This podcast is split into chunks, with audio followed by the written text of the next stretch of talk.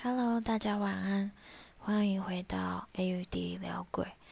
距离上一个故事，大家是不是觉得有点久了呢？最近真的工作太忙了，所以来不及更新，请大家见谅哦。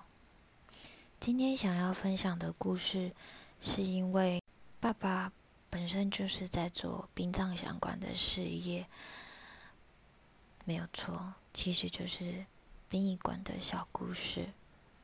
那么，故事开始喽。大家有在殡仪馆守夜的经验吗？那一次，爸爸的客户是一个生病了很久的老人家，因为距离出殡还有一个月左右的时间，所以守夜的工作就落到了还在念大学的孙女身上。记得那时候，他也好像还在放暑假吧。平常夜里没有什么特别的事情，他就会来到小灵堂，折折莲花，陪着他的阿公。大家是不是觉得这个女孩子好大胆？怎么敢一个人半夜了还留在殡仪馆呢？其实大家有所不知，殡仪馆的夜晚。其实是相当热闹了，非常多的工作人员，还有家属，其实都会在小灵堂里聚集着。说实在话，也没有那么可怕啦。虽然话是这么说，但这个小孙女也是尽量避免在殡仪馆里上厕所。不管再怎么说，半夜在殡仪馆里一个人上厕所。也实在太可怕了。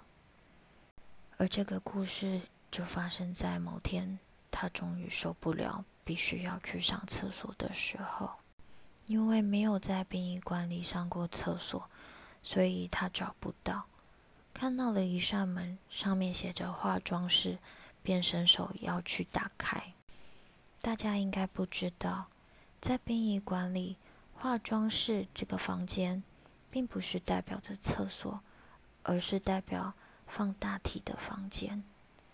所以，当他伸手要去拉的时候，他说有一个阿贝在他旁边出现，穿戴着很整齐，甚至还戴了礼帽在头上，伸手制止他去打开那扇门，并且用手势示意。告诉他厕所的正确位置。他没有想很多，点了个头，道了谢，就赶紧去上厕所了。上完厕所，他就像往常一样，在小灵堂里折着莲花，跟其他家属有一搭没一搭的聊着天。不知不觉接近天亮，他说他有一点困，所以就趴在桌上睡着了。而当他醒来的时候，是他的妈妈来送早餐给他，要跟他交班。那时候他揉揉眼睛，睁开眼睛一看，不得了了。他昨天晚上遇到的那个阿贝，其实就是排在他阿公遗照旁边的那位往生者。而他平常一直在聊天的家属，也就是那个阿贝的家人。故事说完了。那时候爸爸跟我讲这个故事的时候，虽然还是有一点毛毛的，但相对其他可怕的鬼故事，这个故事相对来说温馨了很多吧。嗯，其实现在殡仪馆的化妆室上面已经会贴着一个告示，就是告诉大家说，呃，这个是摆放大体的房间，而不是厕所。看来也是非常多人搞错吧？嗯，今天也是简短的分享了一个小故事。其实我自己本身还蛮喜欢，就是这种殡葬业者才会知道的小故事，嗯，不知道大家也喜欢吗？